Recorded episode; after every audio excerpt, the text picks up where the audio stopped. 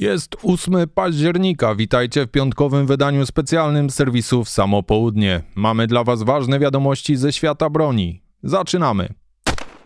Victoria to najgęściej zaludniony stan w południowej Australii, który zamieszkuje ponad 6,5 miliona osób. Z dniem 30 września władze stanu zdelegalizowały wszystkie repliki i atrapy przypominające broń palną. Dotyczy to także replik ASG określanych przez lokalne media jako gel blaster z racji tego, że strzelają kuleczkami żelowymi wypełnionymi wodą. Firmy sprzedające tego typu repliki musiały zakończyć sprzedaż z dnia na dzień. Oznacza to w praktyce, że dochód straciło ponad 30 lokalnych przedsiębiorców. Mieszkańcy chcący zachować swoje zabawki mają pół roku okresu przejściowego, aby uzyskać licencję na posiadanie tego typu replik, a od 30 września można je kupić jedynie w sklepach z bronią i używać na certyfikowanych polach paintballowych. Decyzja jest tłumaczona wzrostem przestępczości z użyciem replik broni. Inny stan, Australia Południowa, zdelegalizował gel blasters już w zeszłym roku. Australia delegalizuje zabawki, a amerykańska broń z Afganistanu zaczyna rozlewać się po świecie. Jak podaje The New York Times w artykule z 5 października, amerykańska broń przejęta w Afganistanie przez talibów trafia do handlarzy broni w prowincji Kandahar, a stamtąd jest szmuglowana do Pakistanu. Doszło do kuriozalnej sytuacji, ponieważ teraz u handlarzy w Kandaharze zamiast ręcznie klepanych podróbek z Pakistanu można znaleźć nowoczesne gogle noktowizyjne czy karabinki M4 z celownikami ACOG, puszką ze wskaźnikami laserowymi i podczepionym granatnikiem M203.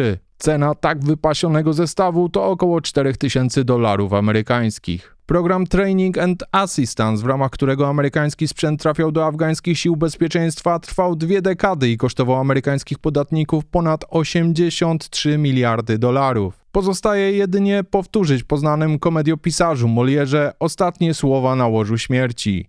Bijcie brawo, przyjaciele, komedia skończona.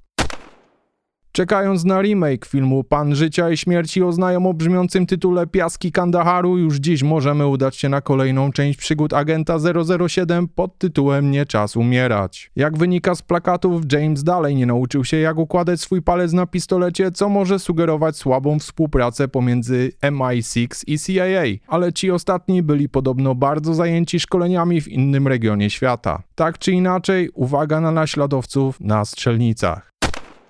Na koniec dobra wiadomość dla krajowych broniowych influencerów. Wiem, że fotkami z noktowizją i wypasionym sprzętem wyprzedzili was już talibowie, a niedługo zrobią to Pakistańczycy, ale jest ratunek. Amerykańska firma Ontario Knife wypuściła na rynek składany bagnet montowany na szynę Picantini. Długość ostrza można regulować odpowiednio do swojego modelu broni i szerokości obiektywu telefonu. OCK Retractable Bayonet kosztuje 499 dolarów, posiada lekki korpus aluminium i 13-calowe ostrze ze stali S35VN hartowane do 59 stopni w skali C. Rockwella. Na tym kończymy dzisiejszy serwis. Do usłyszenia i miłego weekendu.